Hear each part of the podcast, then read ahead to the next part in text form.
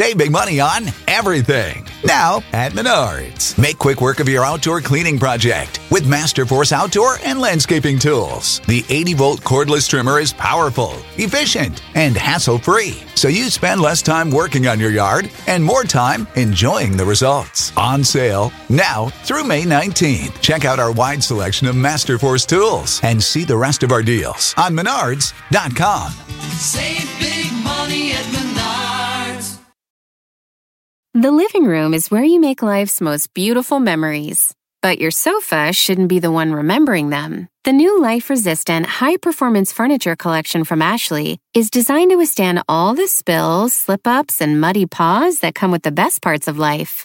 Ashley high performance sofas and recliners are soft, on trend, and easy to clean. Shop the high performance furniture in store or online at ashley.com. Ashley, for the love of home. Whether thou art a ghost that hath come from the earth, or a phantom of night that hath no heart, or one that lieth dead in the desert, or a ghost unburied, or a demon, or a ghoul, whatever thou be until thou art removed, thou shalt find here no water to drink. Thou shalt not stretch forth thy hand to our own. Into our house enter thou not. Through our fence break through thou not. We are protected, though we may be frightened. Our life you may not steal, though we may be scared to death. Welcome, creeps and peepers, to Scared to Death. I'm Dan, Hey, Dan, I'm Lindsay. and you are listening to a podcast dedicated to all things spooky that may also be true demonic possessions, hauntings, shadow people encounters, cryptid sightings, curses, sometimes even scary urban legends and folklore that may, however, loosely be based in some sort of truth. That sounds right. And spooky. Sounds spooky, sounds correct. Sounds spoopy. Thank you again for the continued reviews and ratings online. Uh, thanks for the messages letting us know that for many of you, this is now, now your favorite horror podcast. That's an honor. So love getting those messages. I know. I get those messages and it makes me so And I, happy. see, and I see the reviews where people say that. It's very, very nice. Yeah. Uh, also, I keep forgetting to mention this. Search Dan Cummins' Get Out of Here Devil right now on Pandora. Oh, yeah. To listen to my third one hour special, seventh widely released stand up album, now for free. It's uh, You can watch it on on demand cable, Amazon, elsewhere on April 28th. And you can listen right now only on Pandora. And you can watch my previous stand up special, Don't Wake the Bear, for free right now if you have Amazon Prime. It's a nice balance to the spoopiness. True. It's a you can see he, here for horror. There, I don't go for scares, and I do go for laughs. So uh, I keep uh, forgetting to mention lots of other different kinds of free content out there that, that people seem to enjoy and I'm a part of your stand up. Yep. People mostly like me. So I mention that because, as a selling point. Whatever gets them there. yeah, well, I mean, I'm just saying, like, Dan tells ridiculous stories about the things I do. So, Uh, speaking of Lindsay, a deck of cards inspired Queen of Hearts tee, oh, yes. both black and white forms, uh, and the Sumerian protection spell in blanket form, now in the store at badmagicmerch.com. Yeah, your requests have been answered. People wanted the prayer on a blanket, and we did it. Did it? Did it. So how, now, how many stories do you have? Do you have two, I believe, today? I do. I have two stories today, and um, totally not planned. Just kind of happened this way because, like, I have you know thousands of emails to kind of pick through, and I just do do do do do. Both of them come from people who are military listeners, cool. and are both stories take place at military bases. Oh, interesting. Mm-hmm. Okay, that's cool. Yeah, I was super happy it worked out that way. Yeah, because we haven't had any, I don't think, that way so I far. don't think so. Uh, here are my two. First up is a strange tale of a Florida teacher who in 2012 became convinced that some of her teenage students were possessed by demons. Okay, She took them on a very ill advised, highly illegal field trip. that sounds kind of that fun. Yeah, ends with her arrest. So we'll talk Okay. about that. Well, Florida. My next story is the tale of how Los Feliz's supposedly haunted murder mansion may have became haunted, and what and what people claim to continue to see there today. in Los Feliz, California, right? Yep, yep, Oh, down I'm in Los s- Los Angeles. Los Angeles. Uh, I'm super intrigued by that because I wonder if I know this story already. Uh, maybe yeah, it happened decades ago. Yeah, well, I have Might be uh, part a lot of of, friends lore. that live over there. So, Yeah, okay. So so decent amount of setup on this first one. Okay, I'm just. I already have ready. my blanket on because Good. I was freezing, but my my jacket has purple in it, and so I went with some purple pandas. See, I was doing like a matching thing, like see, like purple, purple. See, that's Okay, all I think that yeah, that we can, yeah, it all, works out. for me. For me. Looks good. Looks good. Very uh I'm a news anchor or a politician and very 90s. or Maybe a 90s mom. Maybe the strange stranger uh, things has kind of gotten into your head. The- you know, the the I guess that's more 80s. 80s. Yeah. That's okay. We can talk about that later. Okay, so as the sun set on June 9th, 2012, Danielle Harkins pulled a lighter bundle of sticks and some kerosene out of her purse. She was standing near the St. Petersburg Pier in a parking lot that, since the day was nearing its close, was almost entirely abandoned. She checked her watch. It was almost 8:30. Perfect, she thought, eyeing the parking lot as she waited for the others to show up. Danielle was 35 years old. For the last five years, she taught reading and writing at the Lealman and Asian Neighborhood Family Center in St. Petersburg. People thought of her as a kind and supportive teacher who unfortunately had some personal problems, all of which went back to her husband. She'd been in a mess- messy custody battle for a four-year-old daughter, four-year-old daughter and three-year-old son, and a year ago her husband had been arrested on domestic violence charges. Okay, so very unfortunate situation. Mm-hmm. But she never brought any of that negativity into her work. Her colleagues thought of her as a creative and thoughtful teacher, someone who was really willing to put in the work to really connect with her students as human beings. She got along especially well with elementary school age kids, but lately something had been different about her. The normally sweet, kind woman sometimes had a dark and troubled look. Most assumed it was just due to her struggles with her ex. Some wondered if something else was going on. One day, she was walking by a neighbor named Lisa Cope's house, and uh, Lisa and Danielle were very close, but they were friendly. And this day, instead of exchanging their normal hellos or comments about the weather, Danielle fixed Lisa with a cold stare, then smiled and said the strangest thing You're okay. You don't have any demons in you. And then she turned around and walked back towards her house. That's fucking weird. Lisa, of course, thought this was very odd. She wondered, was this part of some practical joke? That didn't seem right. She couldn't think of uh, a time that Danielle had ever told her a joke before, much less played one on someone else, but she didn't know what else to make of it. Around the same time, Danielle's students watched her demeanor grow darker and darker. Instead of the light, breezy way she used to talk, now she mumbled darkly, clenching her fists often as she spoke. Her lessons with them changed.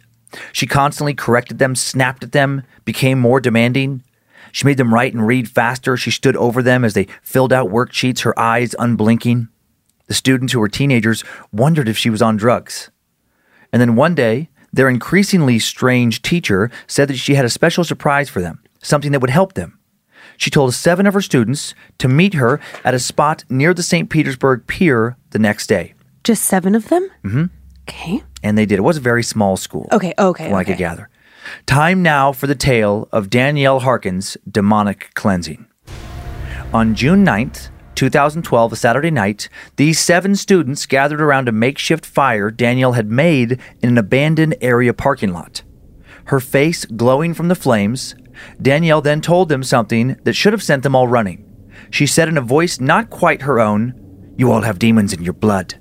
The only way to get the demons out is for me to cut them out of you and then burn you so they can't get back in. Yikes. Otherwise, they will slowly take over your bodies. I see that happening sometimes in class, and it will kill you. She told them to dance around the fire and chant, Leave me be! Leave me be! And it's so crazy. And maybe because they were scared to upset her, maybe because they were curious, maybe because they somehow actually believed what she was saying, oh they did as she told them. Oh my God. Did they have demons inside them? Was she going to help them? What was going on? Stephen! Danielle suddenly barked, Come here. Oh boy. Stephen obediently went to her side. She gave another student, a girl named Annie, a razor. Cut him, she ordered. No. It has to be you. I will purify you after the demons are expelled. Annie looked at the razor and looked at Stephen's arm. She took a deep breath and pressed it into his skin. Shut up. A thin red line appeared. Deeper, Danielle commanded. Open it wider. Stephen cried out, his eyes shut tight in pain, but he didn't attempt to free himself. Drops of blood spattered on the pavement below. Stephen, get the fuck out of there. Danielle waved Annie off. Hold still, she said. And she held a lighter over Stephen's cut Oh my God. and then began to cauterize the wound. Oh. She was sealing Stephen's wound shut so that the demons that she believed had just been bled out could never enter his body again. Oh, it's so gross. Do it, she barked at the other students as Stephen moaned in pain. Here, she gave the students shards of broken glass, razor blades, and lighters. Do you want to die? No. Then get rid of your demons. In all of this madness, while Danielle still tried to cauterize his wound with her lighter further, the sleeve of Stephen's shirt burst into flames. Screaming, he tried to stamp it out, but the flames appeared, spread to his uh, pants. Oh my goodness. No one call anyone, said Danielle. Her eyes wide, her face demonic in the flames, she yelled, This is good, this will purify him. As Stephen now writhed on the ground, another girl, Chelsea, looked at a broken piece of glass, one she was holding in her hand, and then looked at the boy standing next to her, Tim. She thought about how he'd taken her on a date, how they'd fooled around in the back of his car, and then how she'd never heard from him again. Suddenly full of rage, Oh no. feeling just as demonic as Danielle kept telling her she was, she started attacking Tim with the piece of the glass. Fuck. She cut him on the throat, just below his Adam's apple, a long gash that shone red in the firelight. He clutched his bleeding throat and fell to his knees. I'm sorry, he said in a ragged whisper. Things were spiraling out of control.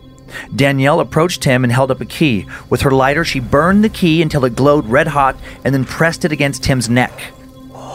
Screaming in pain, he tried to get away, but Chelsea held him down.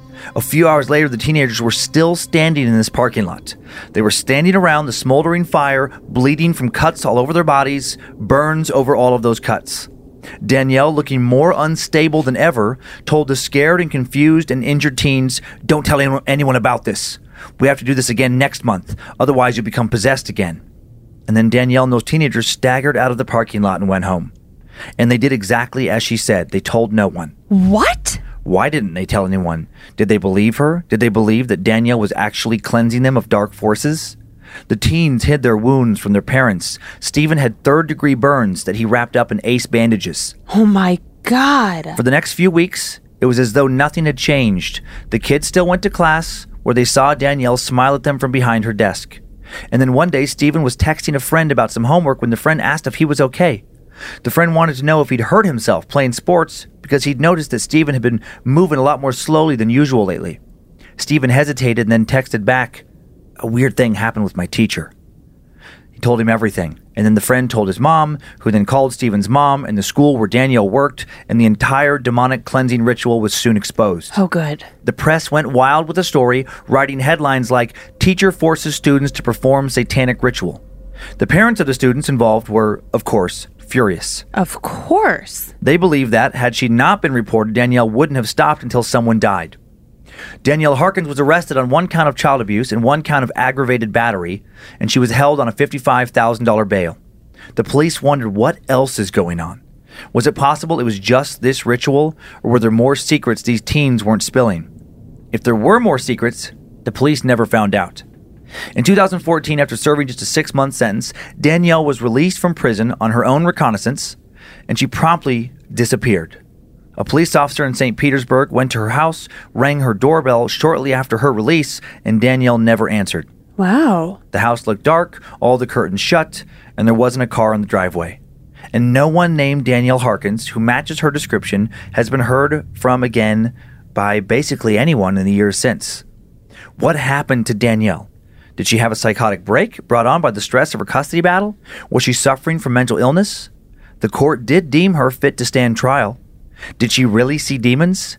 Is that possible? And if so, is she still haunted by them today? We'll never know for certain. I can't believe she just disappeared. I know. What a weird story all the way around. But her kids and her husband, are they not looking for her? It- you can't find anything online. There's no press. I mean, the press was interested in this story. It, it appears the press did try to find out. Right. I looked up on all like the major social media platforms uh, because there are pictures of her around the time of her arrest to see if like any of the profiles matched her pictures. Yeah. So, I mean, I'm, I'm guessing there's a good chance. I mean, I'm, I would think she probably is still around. Mm-hmm. I'm guessing she changed her name. I'm guessing. And she probably did move. Right. She probably Right. moved, changed Because- her name, and then changed her overall appearance. Like, Yeah. Mm-hmm. you know, different hair color, different, totally different haircut. I mean, you're not going to want people, you're not going to want that to follow you around. No, no. No, one's going to want to be your friend. No one's going to want to ever let their kids around you. Well, and she probably, I mean, after that, uh, she was in a custody battle, so then she was probably Right. deemed never to be able to see her children without Jeez, yeah. supervision. I mean, I would, I would think that full custody then went to her ex husband. Yeah. I'm, I'm assuming husband, ex spouse. But I mean, that's crazy.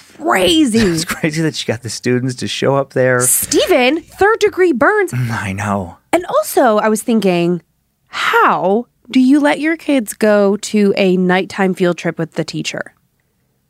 Oh, I'm sure they weren't like telling. Well, they, I mean, they didn't tell their parents, or or they or she would have been uncovered earlier. I'm sure it was something where they made up excuses. I mean, this. What's interesting about this story is it is. It's like the articles aren't like. um Oh, from like a Reddit thread or from some ghost kind of website. I mean, it's just Yeah. it's news. It's like you know Florida news coverage. Right. I mean, I mean, uh, and we do have some pictures that speak to that. I mean, this this first picture is Danielle being charged in court. Okay, totally normal, like cute young teacher looking person. hmm Like this next one is the mugshot. So you know, I mean, Yeah, she looks fine. Mm-hmm. Uh, this is Her eyes look a little crazy, but I'm sure it's just stress of like sure. everything that just happened. and this is the only Facebook image I could find uh, of Danielle. I mean, it was like an old Facebook before her account kind of like went down. Okay. And that's the only one I could find. And then uh, this last one is uh, what comes up when you Google "woman who sees demons." Perfect. It No, looks just no like idea Danielle. what it's from. So there's maybe that's how Danielle looks They have now. the same red hair. they do have the same red hair. I just think like like with, with something like this, you can obviously go to well like mental illness, but you could say that about so many of these stories. But she was deemed fit to stand trial. I know she was deemed fit to stand- and I think that would be the absolute worst if you really did get possessed by some entity that just made you do some super dumb shit like this, Right. That then ruins your life. Like how sad for her. Mm-hmm. If we're gonna go with this possibility that these things can be real, which I guess you know is the premise of the show, Right. And one of those things got in her and then made her do that crazy shit in the parking lot. It fucking destroyed her.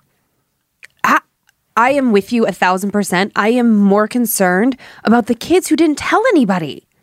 There were seven or eight of seven of them, and none, not a single one of them. Like I know what I was Yeah. like as a teenager, and I was rebellious and secretive. But Right. when when something that I was concerned about happened, like if I had a friend who uh, told me that like they had been date raped, or Yeah. I had a friend who was, you know, maybe in a home situation that like was sharing some things about like, oh yeah, like my dad gets drunk and hits Yeah, me. yeah. I always told my mom those things, even though I was like secretive and Right. lying about sneaking off to parties and all of that. I also knew that if someone was in trouble or if I was in trouble, I could tell my mom without Yeah. judgment, without being grounded. Yeah. So like This what- this this school is fucking crazy. I, I could I was able to find an address for this school of this kind of like this strange name, this um community Asian you know neighborhood school thing Yeah. that and, and like a, a couple Oh, yeah, pictures. were all the students Asian? No, and they weren't. And So I was my- trying to think if it my- was like a cultural thing, like you don't. no, my complain? read on this school, and I could be wrong. Yeah. but just kind of looking at the pictures. I mean. I don't know how to say that. I'm trying to say this the, mo- the nicest way possible. Was it like a low income kind of situation? No, it was. I grew up around a lot of kind of fundamentalist homeschool. Okay. You know, kids that like uh, would go to certain interesting retreats that were like very, very Yeah, I went on extreme. religious retreats. right, it- but it like Don't but you, me. No, but you went to like Catholic ones. This is like Yeah. way more extreme than that. Well- well, my- way more fundamentalist. Yes, yes, asterisk. Yes, mine Yeah. were Catholic, but like there was praying of hands. There was like Oh, yeah, like all stuff. of that. There was some. But pretty- you also like had some fashion stuff like these. This when I saw the picture of these kids, Yeah. I was reminded of the kids I grew up around in the sense of like you know, very much like um stereotypical homeschool look. Mm-hmm. You know, like, like, not uh, exposed to a lot of things. very sheltered, Sheltered, Lot, that's what I lot of lot of like floby bowl cut type situations.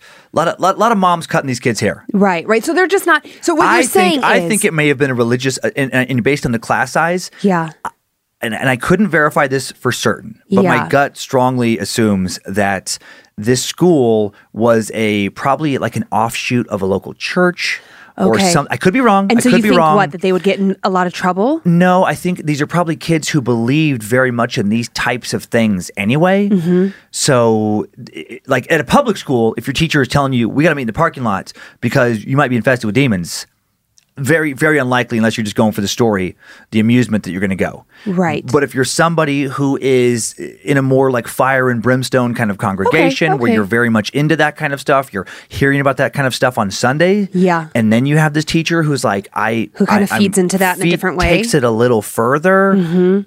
I'm totally Okay. speculating, but that that was my after looking at after looking at all the information I could find. Right. That's that's the guess I made. Well, and it's not like from the get go she said, "Meet me there," and then I'm going to cut demons out of you. She just No. said, "Meet me there," and then when they got there, it was like Yeah. you're all infested with demons. So it was None of the sources said exactly what she told them to get them there, but I mean, I mean, but, but I'm guessing like how what you're saying. I'm guessing she didn't lead with, "Hey, let's hang around this fire, and I'm going to cut cut you guys up and get you to cut each other, and then I'm going to burn your wounds with a lighter." But even after that, I just can't believe Stephen, with his third degree burns, Maybe she's didn't- super charismatic. tell his parents. Well, just the amount of pain he would be in. What if she? What if she convinced him though that like it put his How parents in danger? that? Just cl- the right clothes. Just the constant pain, and like his friends said, like you're moving funny. Mm-hmm. I don't know. I, don't, I don't. I don't know. The whole thing is just bizarre. it's super bizarre. Super bizarre. Immediately, also, like I follow this weird Instagram account that's like headlines like that, but mm-hmm. it, they're only Florida based. oh yes, yes, yes. I don't know that Instagram account. So I have family in Florida. It's nothing against Florida, but it's just like it's a funny oh, Instagram Oh, people, account. I've talked about that so much. People who live like done so many stand up shows down there over the years. People living in Florida are well aware that they live in one of the weirdest states in the country. So bizarre. Like like it is preposterous how many outrageous Darwin Award type headlines. Yeah. Or or just like crazy shit like naked lady smashes her car into Burger King high on meth. And it's Yeah. like ninety nine if that happened in the US, ninety nine percent chance to happen in Florida. It's so weird. What's going on in Florida? What's in the water? I don't, I don't know. It's like the, there's a different. I will say from like uh, doing shows over the years in all the different states, Florida has its own vibe for sure, and South Florida is different than North Florida. Okay. but it but it's a party state. True. It's where so many people, uh, you know, like Well, not so many people go to to party. Right. It's kind of like Vegas has its own, you know, vibe. people- Yeah. People go to Florida in general to party. And then a lot of people who move to Florida, unless they're moving for golf and just to kind of like warm weather when they're older, they're moving to party. Mm-hmm. Yeah. You know, and, and even some of the stuff I've heard about the retirement communities, this one, I think it's called like the, it's, oh, it's our, where our buddy Shady Joe, Pines? no, it's where our buddy Joe has like this investments, but it's a huge, it's become a giant city. I mean, it's like over a hundred thousand people. It's a giant, like maybe the biggest retirement community. And I've heard stories about like like these elderly people putting certain things on their cars that signify what they're into sexually. There's like a senior citizen hookup culture in this one, and I'm like, of- and of course it's in Florida. I love that. Yeah, Can yeah. we retire there? Sure, sure. Get real weird. Last, yeah, why not? Well, we're already pretty weird, so let's just take it to the next level. For all of our time suckers who know that last week's time Yeah, suck yeah. was the sex suck. Sure. It's it's soothing. This show is sponsored by BetterHelp. What are the things that weigh you down on a day to day basis? What kind of stress are you holding on to? Do you spend much of your day going over things in your brain over and over until they are so distracting it affects your mental health? Well, don't worry, you're not alone.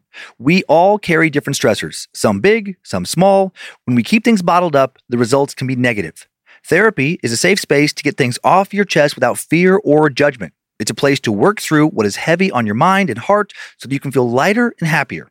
I'm always holding on to something. It's the way my anxious brain works. I'm continually worried that I've done something wrong, that I've hurt the feelings of someone I love, and that I have let someone down. I'm stressed that I'm not being a good enough mom or wife. I panic that our life will implode at any given moment and it'll all be my fault. Thankfully, I have an amazing therapist who helps me talk through each of these scenarios. After each and every appointment, I feel lighter, happier, and more capable of showing up as my most authentic self. Get it off your chest with BetterHelp. Visit betterhelp.com slash scared to death today to get 10% off your first month. That's betterhelp, H-E-L-P dot com slash scared to death. Summer is just around the corner. Who's excited? I know I am. With the warmer, sunnier days calling your name, the last place you're going to want to be is in your kitchen, cooking and meal prepping. Make your life easier with Factor's no prep, no mess meals. Factor's never frozen, always fresh meals are dietitian approved and ready to eat in just two minutes. Think of all the extra time you will get outside in the summer sun when you aren't wasting hours in the kitchen. I think I speak for everyone when I say that the summer is the busiest time of the year. We are all trying to cram in as many things as possible, from concerts to vacations and everything in between. With Kyler home from college and Monroe on her break too, I want to spend as much time as possible with them. And while I truly love to cook, the summer is the one time of year that I'm the least interested in doing that for three meals a day. So I lean on Factor to help keep me healthy and in step with my diet. I'm obsessed with the honey yogurt pancakes for breakfast, the pork El Pastor for lunch, and the cilantro lime barramundi for dinner. So easy and saves me so much time. Head to factormeals.com slash scared to death 50 and use code scared to death 50 to get 50% off your first box plus 20% off your next month.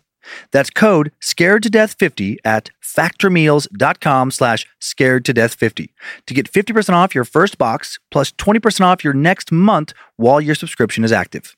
If a friend asks how you're doing, and you say, I'm okay. when the truth is, I don't want my problems to burden anyone. or you say, Hang it in there. because, If I ask for help, they'll just think I'm weak. Then this is your sign to call, text, or chat 988 for free, confidential support. Anytime. You don't have to hide how you feel. perfect, perfect. Okay. so this next one, um, similar in a way, similar in a way of like, oh my god, what if what if this person got something inside of them that made them do something really bad out of nowhere? Okay. Similar thing where somebody who had a great reputation and then all of a sudden snapped and did something real cra- crazier. This this next one. Okay, so this is like if all of a sudden I was possessed. God, I hope not, because that's but doesn't bode well for our family. Okay, noted. Okay, so a little So bit of be setup. good to me. Decent amount of setup. Uh, in 1959, the Perelson family lived in the Los Feliz hillside neighborhood of Los Angeles at 2475 Glendower Place. Oh my god. I'm not kidding you. One of my dearest friends lives on Glendower. Okay, I thought you were going to say that exact address. What what's the address again? 2475 Glendower Place. Well, I don't want to say her address. Sure, but sure. it's in. They, close. they would not be that far apart from one Okay. another. Holy shit! Oh, I'm so invested now. So, Spanish revival style mansion with a ballroom, four bedrooms, even quarters for servants. Uh, designed by architect Harry E. Weiner in 1925 for Harry. it's Weiner. It's spelled Weiner, but maybe it's Weiner. I'll go with Weiner. Okay, Weiner, sounds more dignified. the Jewish pronunciation. So okay, so it's not um, Mr. Weiner, uh, detected by by our architect Harry E. Weiner in uh, 1925 for Harry Schumacher of the Schumacher Distributing Distributing Company. The estate was later owned by German silent film director producer Frederick Zelnik. Arch doors, windows framed the front facade with a grand entrance opening to a step down living room. Dr. Harold Peters, uh, Perelson was a prominent surgeon specializing in cardiothoracics and allergies. He'd grown wealthy off a successful and profitable patent for a new type of syringe, and 10 years earlier, he'd written one of the most respected clinical reports of the time related to cardiology the electrocardiogram in familial periodic paralysis, featured in the magazine American Heart Journal in June 1949. He'd become a well respected keynote speaker in medical conferences all around the country.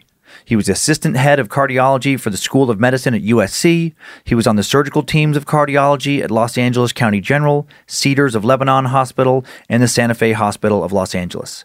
He had three happy and healthy kids and a loving, beautiful wife. Dr. Perelson's life, by all accounts, was a storybook life of wealth, fame, peer respect, and a beautiful family. He was incredibly successful, and he seemed, by all accounts, to be very happy. And this is what makes the events that took place in the early hours of December 6, 1959, so especially confusing. The previous afternoon, Dr. Perelson came home from work, greeted his wife and kids, fixed himself a drink, and casually watched his wife wrap Christmas presents while she waited for dinner to be ready. Although they were Jewish, the Perelsons had recently begun celebrating Christmas with their friends and coworkers, enjoying the additional sense of community it brought to their family. Chrismica. Chris McCut. Uh, Harold's wife, Lillian, was a wonderful mother and homemaker and called the family together that fateful Saturday evening for dinner at the table, where they sat eating and talking about their week at work and school. Harold and Lillian's 18 year old daughter, Judy, talked about her friends and a boy she liked. The whole scene was right out of a Rockwell painting. Uh, like a Nor- Norman Rockwell I- I painting. know okay, that is. I, I should have. Okay. After dinner, the family stayed up to watch a bit of television, and then Lillian and Harold tucked their 11 year old daughter, Debbie, and 13 year old son, Joseph, into bed. Judy went to her room to work on some homework, while her mother went to the master bedroom to read.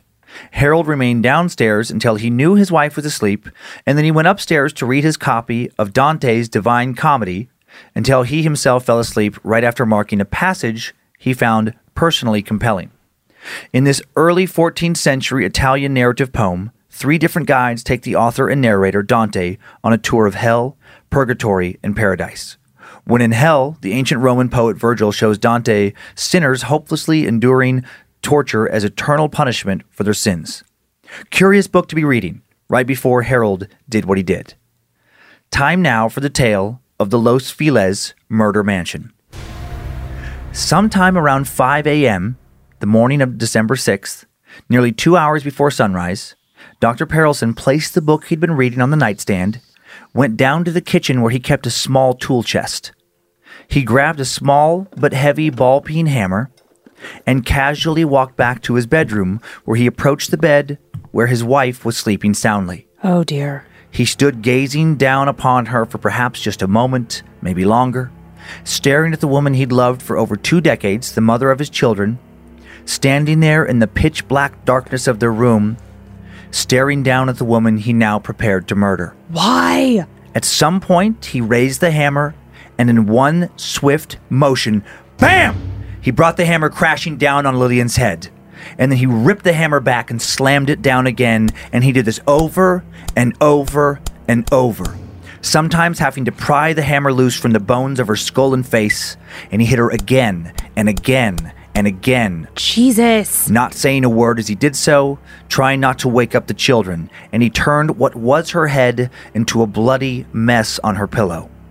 Then he took his hammer, his wife's blood dripping from it and leaving a trail, and he walked down the hallway towards his daughter Judy's room. Oh no. He must have been quiet, for he'd barely woken up Judy right before he hit her. Judy screamed as the hammer came down towards her skull, just barely managing to get one of her arms up and in front of her to soften the blow. Her father's hammer still connected with her head, just not with enough force to kill her, but it did daze her. The force of the blow stunned her, disorientated her, also cut off her scream. Luckily, her scream had already woken up her younger brother and sister, and also some of the neighbors. Dr. Perelson heard his youngest daughter emerging from her bedroom and thinking his oldest was incapacitated from hitting her with his hammer, he left Judy's room for a few moments to attend to his youngest child. Oh my god, get the fuck out, little one. Perelson found Debbie in the hall and calmly walked her back to her room, telling her, Go back to bed, baby.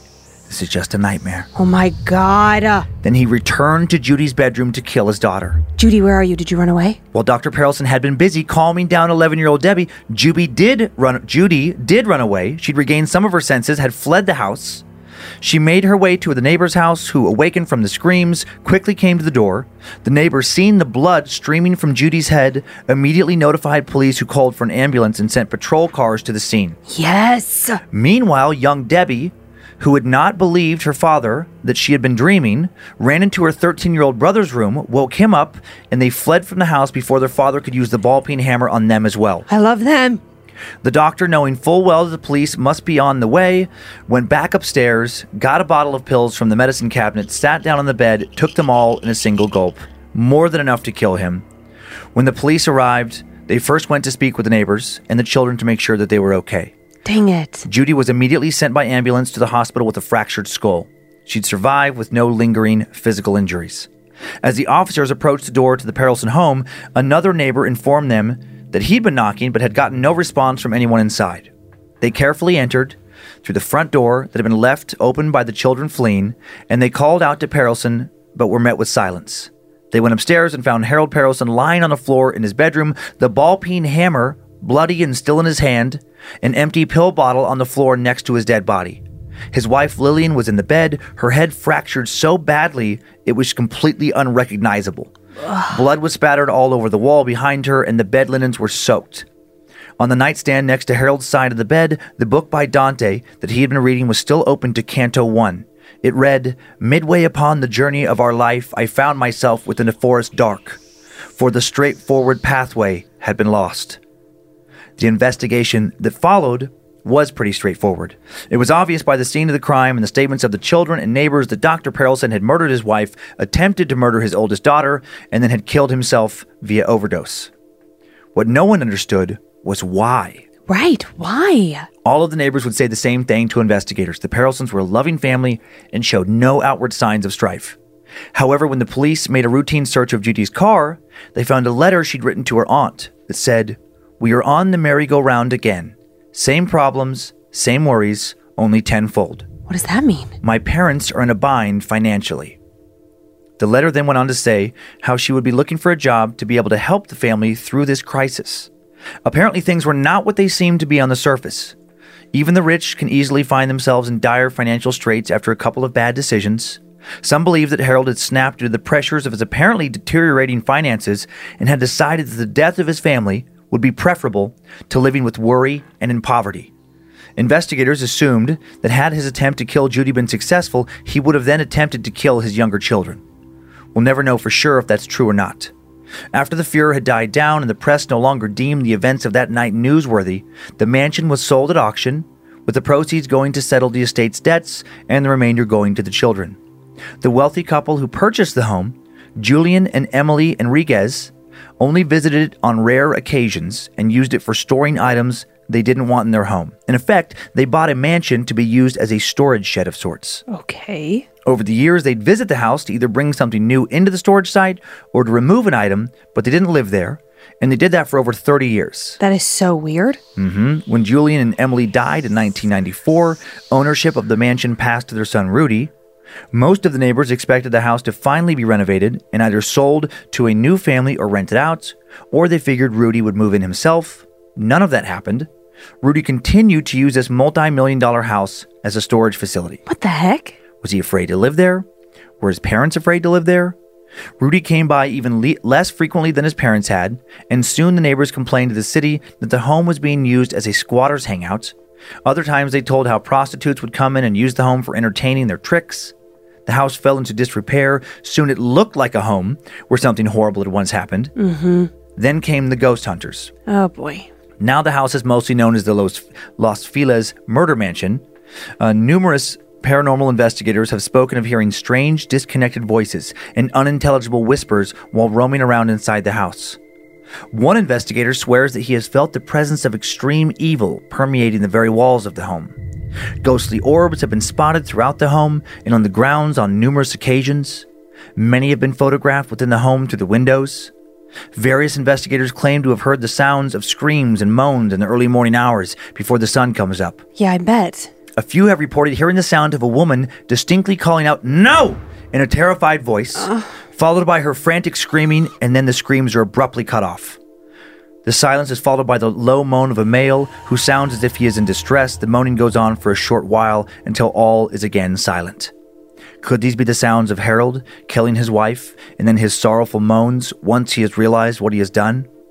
Perhaps the most commonly reported paranormal occurrence in the Los Feliz murder mansion is also the creepiest the face.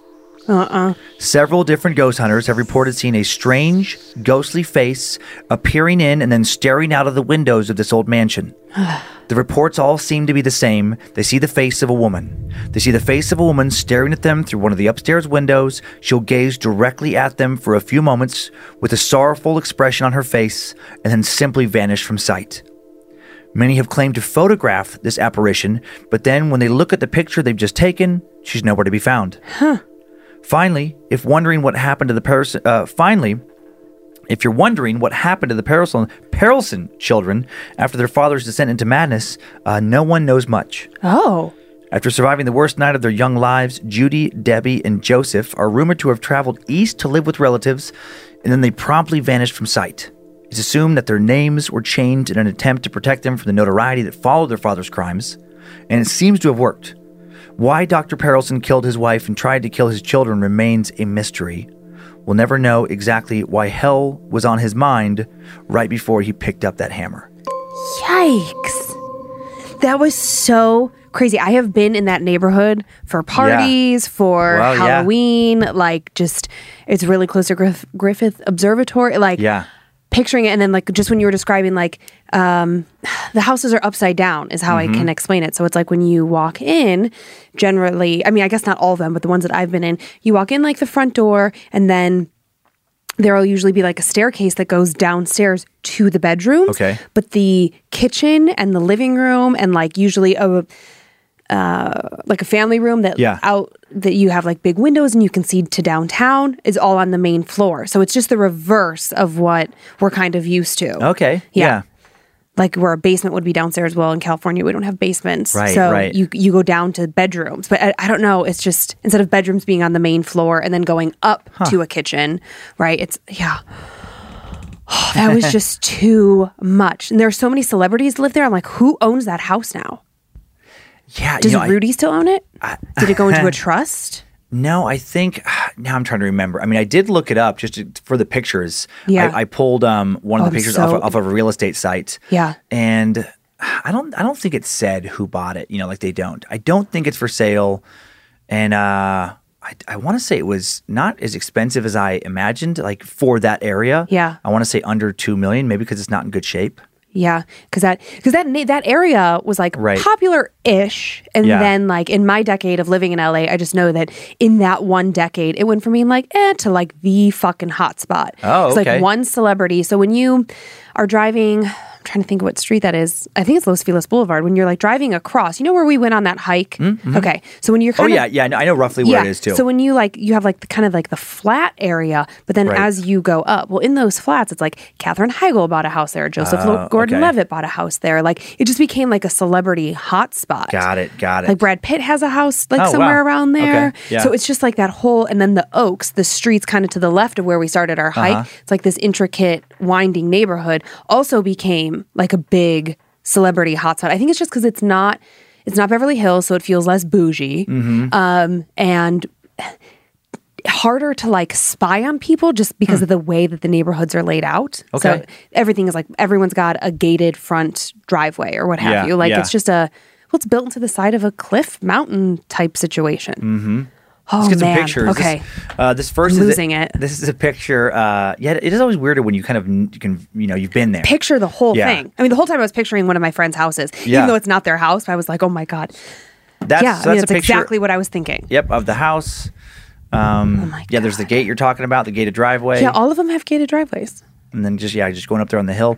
And then this next picture is uh, same same angle, but just a picture taken at night. Okay. So it looks spooky, but like whatever, all things look spooky at night. Now they talked about a ghost in the window. This next picture is I'm not of excited that. about this. This is a ghost in this. I don't know if that's. Ah. that was a good one. I don't know if it's a ghost in that window, but that's it. How much is that that comes ghosty up. in the that's a window? little- boo that's- boo. That's a little silly, silly ghost. Uh, uh, I see that. decoration. Okay, I'm just Yes, explaining. it for is the, decoration. I'm explaining for the people listening. Oh yeah, yeah, yeah, yeah. It's like one of those um, blow up ghost Halloween decorations where you Yeah. put the front half on one side of the window outside and the other half on the inside Yeah. of the house. And then uh, one more. This is a newspaper clipping that shows a picture of the family. So there's Judy, you know, just graduating high school. The bottom there, there- there's the whole family. You see the three kids, and uh, yep, and dad, mom. There's a picture of I think that's like when the police showed up to the house there I am immediately emailing my friend this story about this address. and then asking about like the whole thing because they have lived there for so long. Like Mm-hmm. I think that they have lived in that house for a solid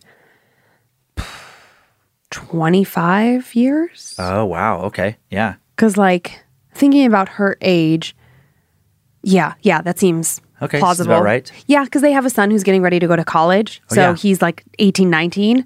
And I know that they lived in that house when I first met them, and their son was about six, and they had lived there for a little while. So, like, okay, in like the 20 to 20 plus year range. Mm-hmm. Yeah. Surely this has come up. Yeah. They probably know about it. Oh my God, I can't wait. And she's into like spooky, like Oh, okay. strange things. So Cool. she won't be like, oh, don't tell me this. And, and I just want to acknowledge that if I did flub more than normal there, I have the most annoying tiny little cankers that I get if I eat acidic foods too much. And I went heavy on the strawberry jam recently to my detriment. Yeah. And it's right on the tip of my tongue. And I feel it every time I say a single, like every time I have to pronounce anything. Well, and then So it's making me more mushy mouthed than normal. And then I will just say, like before I dive Yeah. into my stories, it has been the tech day Oh from God. fucking hell. Uh, Our entire internet, where our studio is, went out, but like not just here, it went out Like from for the here. region. Yeah, for this, this, me, this, sorry, yeah, this entire, where that came this, from. this entire area. I know that, that actually what happened to you. That's so funny. Like when I do time suck, it's like I have, I feel like become a master of being aware of when I have a burp forming. So weird. People like who don't um, podcast or speak professionally, it doesn't. I don't think you notice it as much in just normal conversation. Because when people are like talking in a group, whatever, somebody has like a little belch, or you can hide it, or whatever. But when you have to speak in long stretches into a microphone, it's like Yeah. your body. It's so annoying. It's, so just annoying. constantly just going like burp, just burp again. Come Yeah. on, burp. Oh, as soon as we Even like if you didn't eat something, I, I didn't eat. I had a fucking smoothie I had a like fucking forever smoothie ago as well. Yeah. it's like the moment I sit down, all of Yep. a sudden I have like the sniffles. I Yeah. need a lot of liquids in my mouth. I'm like, what is going on? I'm not nervous. Why Yeah. is my body reacting this way? But we had the tech day from hell. There was like this huge internet outage. Then we couldn't like print the stories because Yep. like the the whole situation. And then we, it took us four Five or something four like that tries. tries to get the show going. Like just Yeah. every tech problem that you can imagine. so we were a little like frustrated going into it. Well, and I realized like what my limit is with like I've been pretty chill about like um the whole COVID nineteen quarantine, just rolling with it. Yeah. and like yeah, whatever. Okay, I can't tour. I'm just gonna put that out of my mind. I'm gonna focus on this. Thank God there, I have this. Yeah. Thank God I have the times. And then when the internet went out this morning, that's when I'm like, oh, this is gonna fucking break me. Okay, But like okay. if like like if the internet went out for days and then I couldn't also podcast, it's like that's when I have a fucking breakdown. It's like okay, this is it's too much. Okay. Too much. Well, well, I think then that's like a good thing to be grateful for because Mm-hmm. you know there are people who can't even afford the internet. So True. and they are Be stuck grateful at home for the internet. Yeah, so be grateful for your small wins during Mm-hmm. COVID nineteen lockdown. Okay. Well, are you ready to get a little spooked? I'll do I the am. talking. Okay. Do you have your guy? I have my guy. He looks a little um worn. You know, he was so bright and vibrant with color when we first got him, and now your sweaty hands have really. And I'm gonna say I keep I know the the squeaky microphone stand this. over there. So let's try and get it ready as much as you need it, and then try not to move it for your I mean, I try not to, but I know you're more of a microphone mover than I am. You're constantly tweaking it. And well, I like it to be just so. Okay, And then like I move, but I'm a fidgeter in general. you are. What did, what, uh, what did what did we call Monroe? Uh, Squirmin' Herman. Squirmin' Herman. Okay. I'm a Squirmin' Herman. Can't help it. Okay, so again, our two stories both take place at military bases, which I just am like fascinated that I was even able to make this happen for both of them, like just at random. So here we go. Our first story takes us to Camp Pendleton. Okay. Okay. So, hey, my name is Tanner. I'm a corporal in the Marine Corps stationed at Camp Pendleton in California. I've been a longtime fan of Dan's comedy and have listened to Time Suck religiously. Thank you. I recently found Scared to Death and was hooked. I have gone back and forth about submitting this story, but today I decided to do it. I've always been open to the paranormal and have seen and heard some weird things over my life. I even worked in a haunted restaurant back home in Oregon for a while, but this is something that really bothered me. In late October, I was on duty at the battalion command post with another Marine. Duty consists of sitting on post for 24 hours and walking around the building or area every once in a while and making sure everything is safe and in good order. When you aren't walking around, you sit at a table near the front doors with a logbook where you record anything that goes on in your 24 hour post. Mm-hmm. Duty is usually the most boring time of your life. Marines dread seeing their name on the roster. The majority of our unit was off training, so the small group of Marines that stayed behind weren't doing much other than standing duty. This was my fourth shift in about two weeks. After a long day of answering phones and mind numbing boredom, the rest of the Marines finally went home, leaving myself and the other Marine pretty much alone in the command post. I will give you a little layout of the building so that this story makes more sense. It is an old building and consists of two stories. Both stories are basically long hallways with lots of small offices and rooms on both sides of the hallway, and of course, the classic linoleum floors. The desk I was at was on the bottom floor next to the stairs. After all the Marines had gone home for the day, myself and the other made sure the building was empty, locked all the doors except for the front door. We sat around watching Netflix and ate some dinner and kept taking turns checking the area.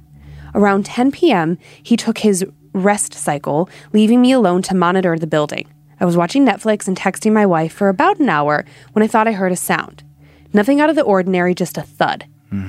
I finished the text I was typing to my wife and switched screens back to Netflix and leaned back in my chair. And then I heard it the unmistakable sound of boots on linoleum. The sound of someone moving things around in one of the rooms upstairs. The hair on the back of my neck stood up. Not only could I hear the footsteps, I could feel them echoing through the old building. Who the fuck is working at 11 o'clock at night? I thought. The building was supposed to be empty. I walked up the stairs, stepped out into the hallway, and it went dead quiet.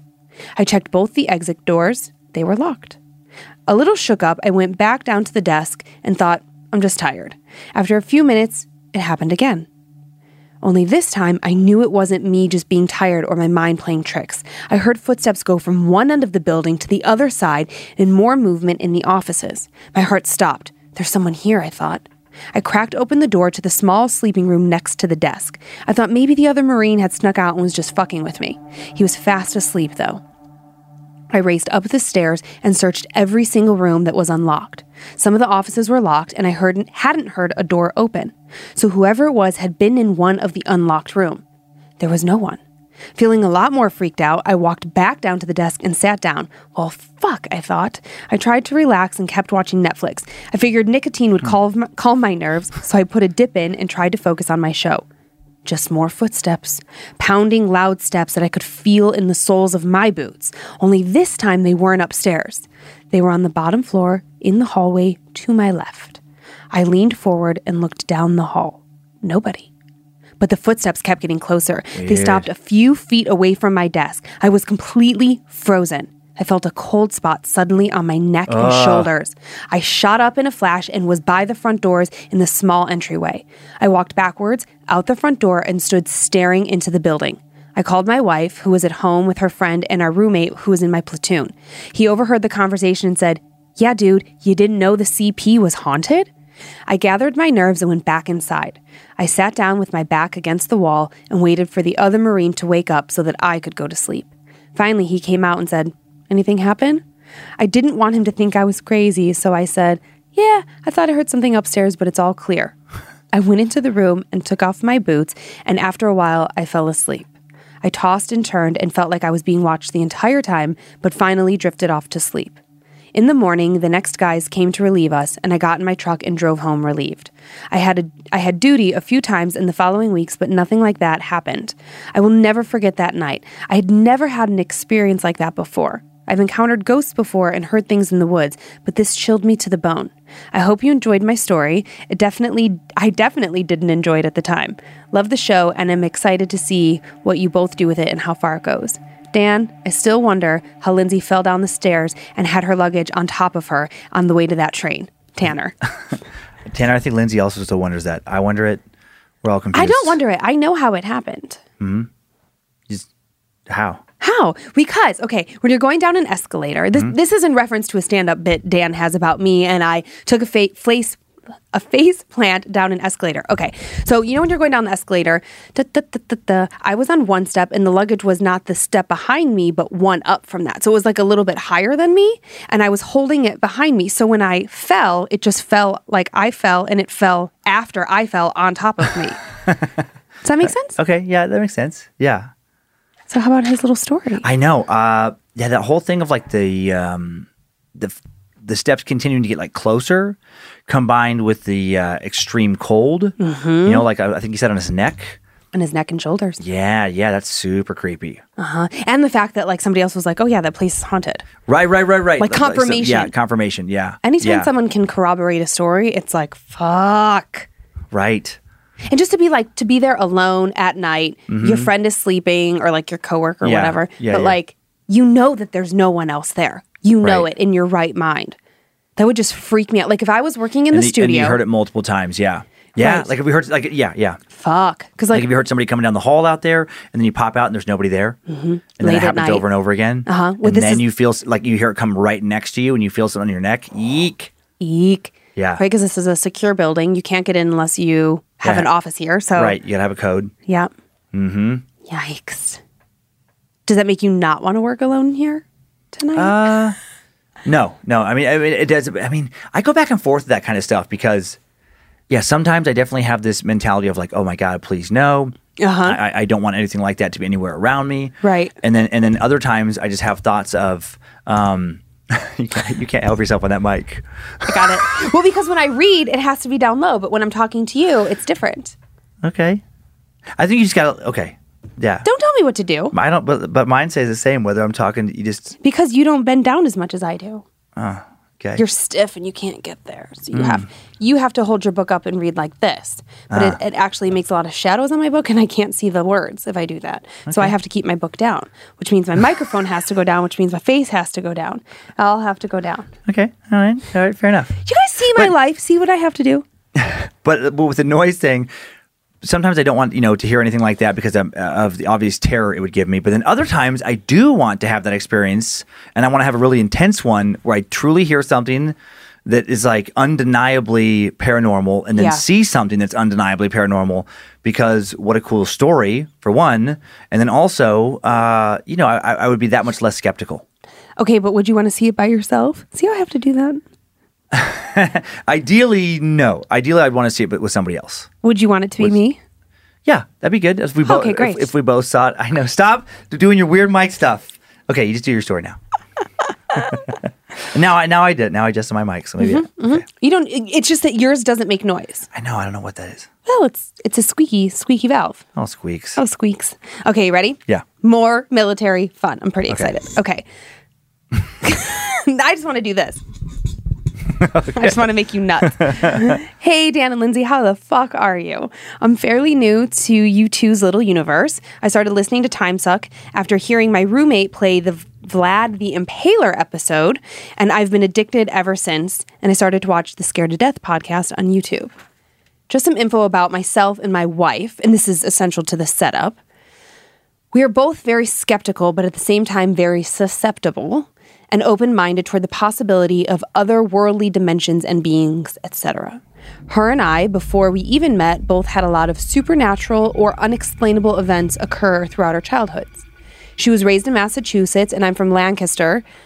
Uh, he says, by the way, I heard you pronounce it before in a different video, and it's actually pronounced Lan- Lancaster. Lancaster. Whatever. I'm assuming Lancaster, Pennsylvania, and from Ohio, we say Lancaster. Okay. We are both pretty logical and not too easily frightened. This particular story is about my reoccurring nightmares over the course of a couple days from about a month ago.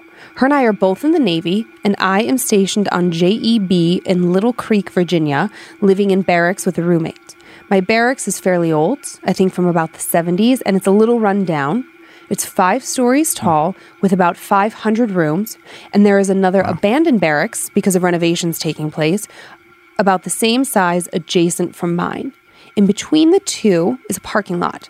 The Chesapeake Bay is directly north of my base and is separated from my barracks by a golf course and a small lake, which is extremely dark and fucking creepy at night. Because we're so close to the bay, it's typically extremely windy outside on any given day. My base is fairly small in size and rather docile and empty, especially when compared to the one in Norfolk where my wife is stationed. Mm-hmm. At night, it's eerily quiet and always super dark. Some of the light posts that illuminate the parking lot on the sidewalks are motion activated. However, they will sometimes turn off as you walk beneath them and then reactivate once you're out of its range. So it works backwards. Yeah. Yeah. So just that alone freaked us out sometimes when we would get back here really late or leave super early in the morning. She would spend the night with me in my room as often as she could, given her having to stay on her ship some nights to work. My room is tiny. It's one room with a kitchenette attached and then a small room connected by a door which leads to our bathroom. On one wall of the kitchenette is a closet for both my roommate and I, and the other wall houses a refrigerator and a sink.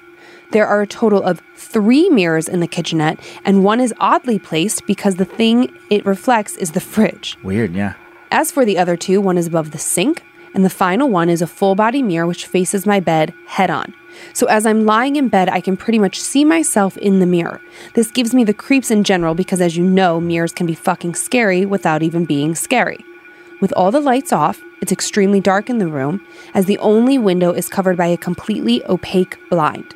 There's pretty much that's pretty much it for the background and layout of everything. And so here goes the story of my night terrors. I had already slept in here by myself and with my wife for a couple weeks before everything happened. This night, she had to stay for work on her ship, so as usual, after being on the phone with her, I started to scroll through my phone getting ready to sleep. My roommate was already asleep and the lights were off. I stayed as I stated earlier, it's completely dark, but once your eyes adjust, you can see slightly in the darkness. After about 20 minutes of scrolling, I decided to settle into bed and fall asleep for the night. As I'm lying there, I open my eyes because the room feels noticeably off. I felt it felt creepy, and I swear I could feel a presence. Or maybe eyes burning as they were staring at me in my direction. I'm kind of used to this feeling, so I tried to blow it off and go to sleep. But then I closed my eyes. As I closed my eyes, I noticed the corner of my room. The corner of the kitchen with one of the closet doors open. The corner is so fucking dark. I don't know how to describe it. It seemed as if the blackness was growing slowly, creeping closer to my bed. I stared at the evil and menacing corner, my heart beating faster, hoping my eyes were deceiving me, because as I'm looking, I see a pitch black silhouette of a head, darker than the rest of the room, darker than the rest of the blackness that surrounded it, peeking around the corner of the closet door. The head shoots out around the door, looking at me for only a second or two, and then returns, and then peeks, and then returns back inside the closet out of my view. By the time I turn my flashlight on, there's nothing there. Or maybe there was nothing to begin with. So I get up, close the closet door, use the bathroom, and return to bed and go to sleep. I then wake up confused as to how much time had passed, and I'm fucking frozen. Absolutely frozen with fear. The closet door is now open, returned to its position as if I had never closed it hours before. The corner where the closet is at is so dark once again. I can't see anything in the reflection of the mirror that faces my bed. I can't even see the mirror, as if something's blocking it. The corner with the closet is so dark, but I can't stop staring. Then I hear whispers, the unintelligible fast whispers. It sounds as if they aren't coming from the corner, but they're in my head. They're so overwhelmingly loud, growing louder and louder, speaking faster and faster, and I can tell I'm panicking. I'm losing control of myself. I can't scream or do anything to wake up my roommate. I can just feel the intensity of the room increasing. I know it's dead quiet, but it felt so overwhelmingly fucking loud. I hmm. can't stop staring at the corner. It won't let me break my gaze. Louder and louder, the whispers in my head grow. I'm losing more and more control, and I feel as if the tension is going to cause my heart to burst. And then, out of the sporadic whispering, I finally hear one word lose. I hear clear as day, and then almost an orb of darkness which seems to sprint out of nowhere gets up on all fours, bursts free from the corner, lunging itself onto my bed. In a last ditch effort to save myself, I pull the covers up over my head. I feel the bed indent as it moves up on my bed closer to my face. My heart is fucking pounding and I can feel it almost on my chest, the weight of it pushing the mattress down next to my body. I almost can feel myself falling through the bed because the weight is so intense. I hear myself sort of moaning, just trying to get a scream or something out, and then I wake up. I, sh- I, sh- I sit up straight in bed, panting. What the fuck just happened? I thought. It's a crazy nightmare. I look towards the corner. The closet door is still as closed as when I left it when I went to sleep. It was just a nightmare, a horrible nightmare. I don't know how long it took me to fall back asleep that night, but I was finally able to. When I woke up in the morning, I texted my wife what had happened, promising to explain further when we saw each other later that day. She was absolutely terrified, but at least it was over. Or so I thought. A few nights later, I'm sleeping alone, just my roommate already fast asleep. The same thing, the same exact fucking dream. Me waking up, looking into the dark corner, the head peeking out from the closet, and then the fucking whispering. I still can't remember the whispering. Then another, an, then another clearly said word from the whispering, and then the jumping on the bed and the whole thing. And then I wake up. It floods my body with chills as I'm writing this shit just a month later. A couple days after the second occurrence of my nightmare, my wife is able to stay in the room with me. Mm-hmm. She asks me to close the bathroom door and to make sure the closet door is closed, as I usually do now.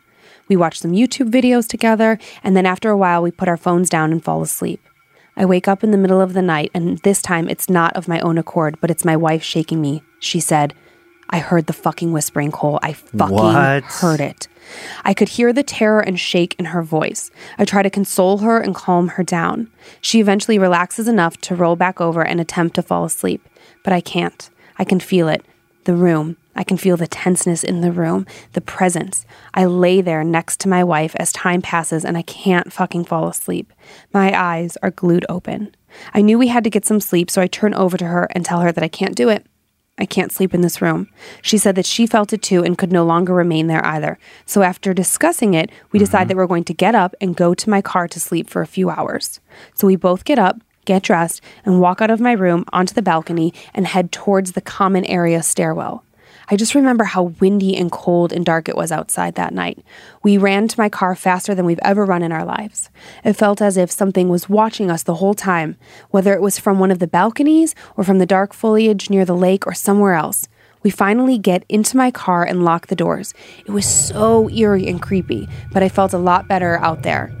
Still, my wife felt really uncomfortable. She feared she would open her eyes and somebody would be standing next to the car looking through the window as a, at us as we slept. So it's about 2 a.m., and we have to get up at 4 so we can go back to my room so she can change into her uniform and get ready for work. And then I would leave to drop her off at her ship. I could go back to sleep after I dropped her off, so I told her just relax. Everything is fine for now, and I'll stay up longer to make sure that she could fall asleep. Mm-hmm. After she'd been asleep for a little while, I got comfortable and dozed off. At 4 a.m., her alarm went off and we readied ourselves to head back inside. We opened the doors to get out and started walking towards the barracks. We are about 15 feet from the door when we hear, Hey. It wasn't super loud, but it sounded like it came from far away. We couldn't determine where it had come from. We just looked at each other and ran towards the door. When we finally reached the door, my wife asked if she had heard it speak a second time, mm-hmm. to which I said no. But she swore she heard something say it again, and then and then we had started to run. Regardless, we made it to my room and got dressed extremely fast before going back to my car and fucking dipping out. I haven't had the dream since, yet I won't sleep in my room by myself, nor can I be in there in the dark by myself. Even if it's daytime or if I'm just trying to get back to sleep, I don't care. My room's fucking creepy. I still sleep in here every night, but I sleep with the door open so that outside light floods the room enough for me to feel safe. Anyways, thanks so much for listening. You deserve so much more recognition than you guys have at the moment. Your media is so entertaining and your relationship is so wholesome. Oh, I have more nice. stories from earlier in my life that I'll write back at another time. P.S. If this story gets featured, would you be so kind to shout out to my wife, Amber? I would appreciate it. She left for deployment in January, and I can't wait to show her your podcast when she. Uh, when we see each other again. I love you, Amber. Thanks again and keep killing it. Aw, thanks, Amber. And uh, th- yeah, thanks for your service. Stay safe. And Yeah, we and- look forward to you hearing this episode down the road whenever you get a chance to listen to this stuff. Yeah. That's fucking weird, right? Yeah, yeah, just like the weird dreams combined with like her corroborating something from the dream and then hearing a voice, like a disconnected voice that seems to be like the same voice that you did hear in your dream. Mm-hmm. Like what a weird blending Right. of of sleep, of nightmares and reality there. Uh huh. I mean, that would definitely freak me out if I had some super vivid lucid dream Mm-hmm. and then somebody else, Me. somebody I don't know who else you're snuggling with, so. right, right. Gigi, Gigi and Penny Pooper. Oh, man. If Penny was like, "Oh, son of voice," or, you know, like whatever, however she talks. Um, How does she tell? I don't know. However, a dog is supposed to talk. Uh, but like, yeah, like if, if you then also, Yeah. Yeah, It's like you would have to have a nightmare. It would Yeah. almost be like this. It would almost be like if you were on the road touring and had a weird nightmare, and Mm. Yeah. then somehow that nightmare actually would have to happen to me first because it would have to be at our house. Right, right, right. Like somewhere that you're consistently at because he consistently is sleeping in his barracks. yeah, Yeah.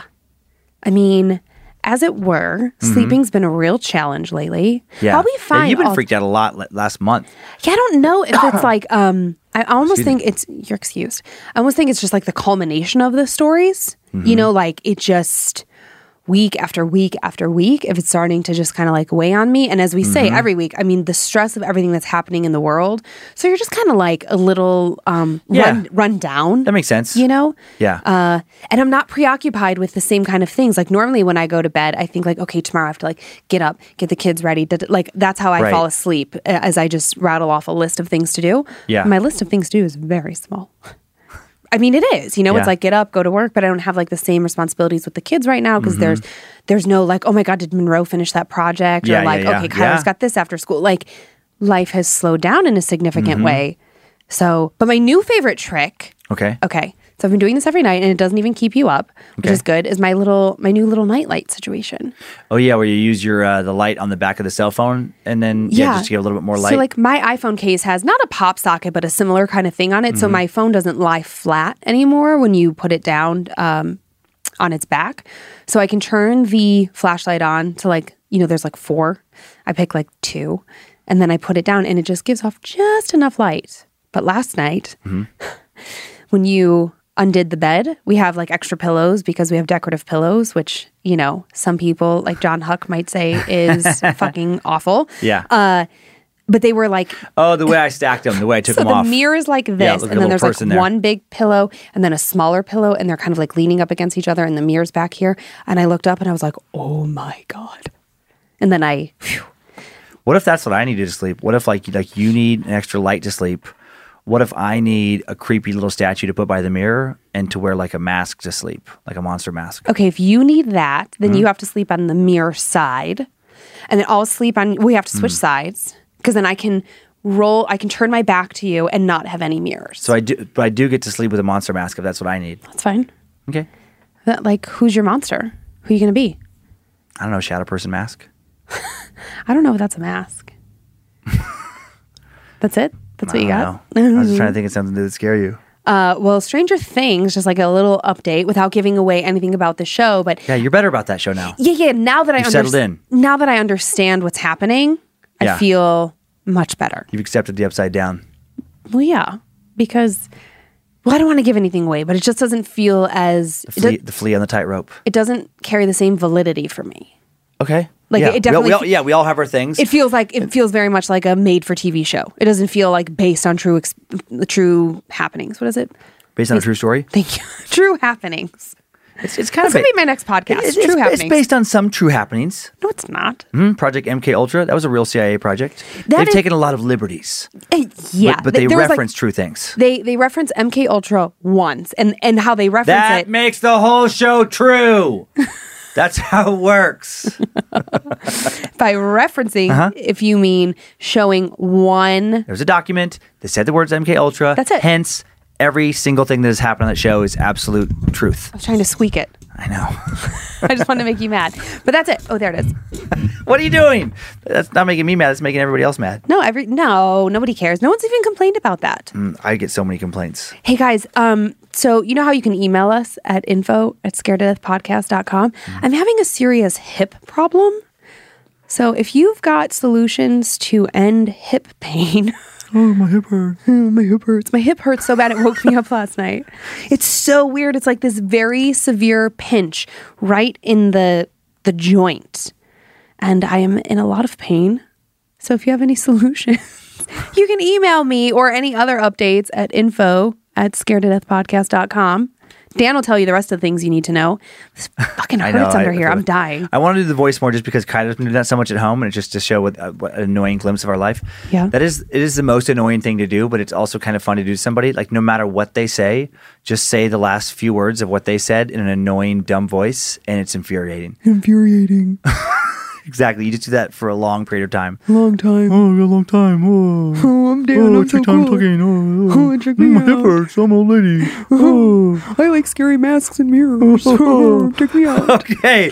What a weird ending. This is all for today. This is my life. This this if if you're not following us on Instagram, you might not know, but there's a lot of this happening in our house. Please keep sending in your personal tales of terror to my story at scaredtodeathpodcast.com. It, it adds so much to the show. It's uh it is weird that horror is such a great distraction. I know. But I but it's like I don't know what that is, but I love it. Like I, I was kind of yeah, it. kind of grumpy today, kind of stressed out about some just frustrated with some work stuff. Yeah. And then coming here, I'm like, okay, well at least I just get to be entertained by some stories, get to tell some stories, and it's so fun. Well, I think it's so fun partly because like COVID nineteen is very fucking real. Mm, Right? mm-hmm. Like, it, even if it's not happening directly to you or to your family, it is affecting your life, right? So, Yeah. while it's not like a tangible thing that you can touch, it has tangible effects on your life. Yeah. This, you have to suspend everything and just let your Right. mind go there. And so, you don't know if it's real, you don't know if it's not. And I think in a time where things are a very real thing is Yeah. very stressful, it's helpful to just, it's escapism, Dan. It is. It's good escapism. It is. And we're just so grateful for you, awesome fans. Yes, we are. Thank I, you. And I just had the weirdest thought about COVID 19 and hauntings. I just thought, like, how great would it be if somehow the virus could transfer to demons and ghosts? And you had like some stupid ghost or like shadow person or whatever that like wouldn't leave you alone. And then that son of a bitch got COVID 19 and got like a bad case. so you're hearing the things haunting, like, oh, girl, kill you. Like whatever the thing is normally doing. And now it's like, oh, I'll kill you. and it just gets wheezier and wheezier. And then eventually you just hear you're like, a good actor. and then you just hear a thump. Like that's when the ghost body's hitting the ground. That's when the ghost body's hit the ground. Still, hit the ground is dead. All right. For everything else, send it to send emails to info at scaredtodeathpodcast.com. Thank you. oh, you're proud of yourself in that last one. Thank you for listening or watching Scared to Death, the Bad Magic production. Oh, why am I looking over there? Thanks for the uh, to the Bad Magic Productions team, uh, Joe Paisley producing and directing. Uh, we now have Logan and Kate Keith uh, doing the social media. They also do our merch. Yeah, so all the so cool merch design, Spicy Club, they're handling more now. Uh, Zach Flannery running the board again today. He's all Joe's been training them all up. He's doing a great job. Sophie Evans uh, continuing to find more creepy stories. Our awesome writer producer. Mm-hmm. And thanks to Joe Paisley, Zach Cohen, and Jeffrey Montoya for the sound beds. And Heather Rylander Don't forget Heather. mhm, for the My Story at Scared to Death Podcast.com emails. Follow us on Facebook and Instagram uh, at Scared to Death Podcast. That is where we post the pictures from the shows as well. If you can't watch and, and, and are listening, subscribe to Bad Magic Productions on YouTube. Enjoy your nightmares, creeps, and peepers, and hope you were scared to death. Oh, hope you're scared. Hope you're so scared. Oh, I hope you're fighting. If spirits threaten me in this place, fight water by water and fire by fire. Banish their souls into nothingness and remove their powers until the last trace. Let these evil beings flee through time and space. Evil may pass through, but has no home here within, scared to death. Save big money on protecting your garden. Now at Menards. Messina's Animal Stopper is a liquid repellent that prevents pesky animals from damaging your garden. Available in a convenient, ready to use bottle. It lasts for up to 30 days, regardless of weather and watering. Save big money on Messina's Animal Stopper at Menards. And check out our weekly flyer on menards.com for more great deals happening now. Save big money at Menards. Whether you're a morning person or a bedtime procrastinator, everyone deserves a mattress that works for their style. And you'll find the best mattress for you at Ashley. The new Tempur-Adapt collection at Ashley brings you one of a kind body conforming technology, making every sleep tailored to be your best. The collection also features cool to the touch covers and motion absorption to help minimize sleep disruptions from partners, pets, or kids. Shop the all new Tempur-Adapt collection at Ashley in store or online at ashley.com. Ashley, for the love of home.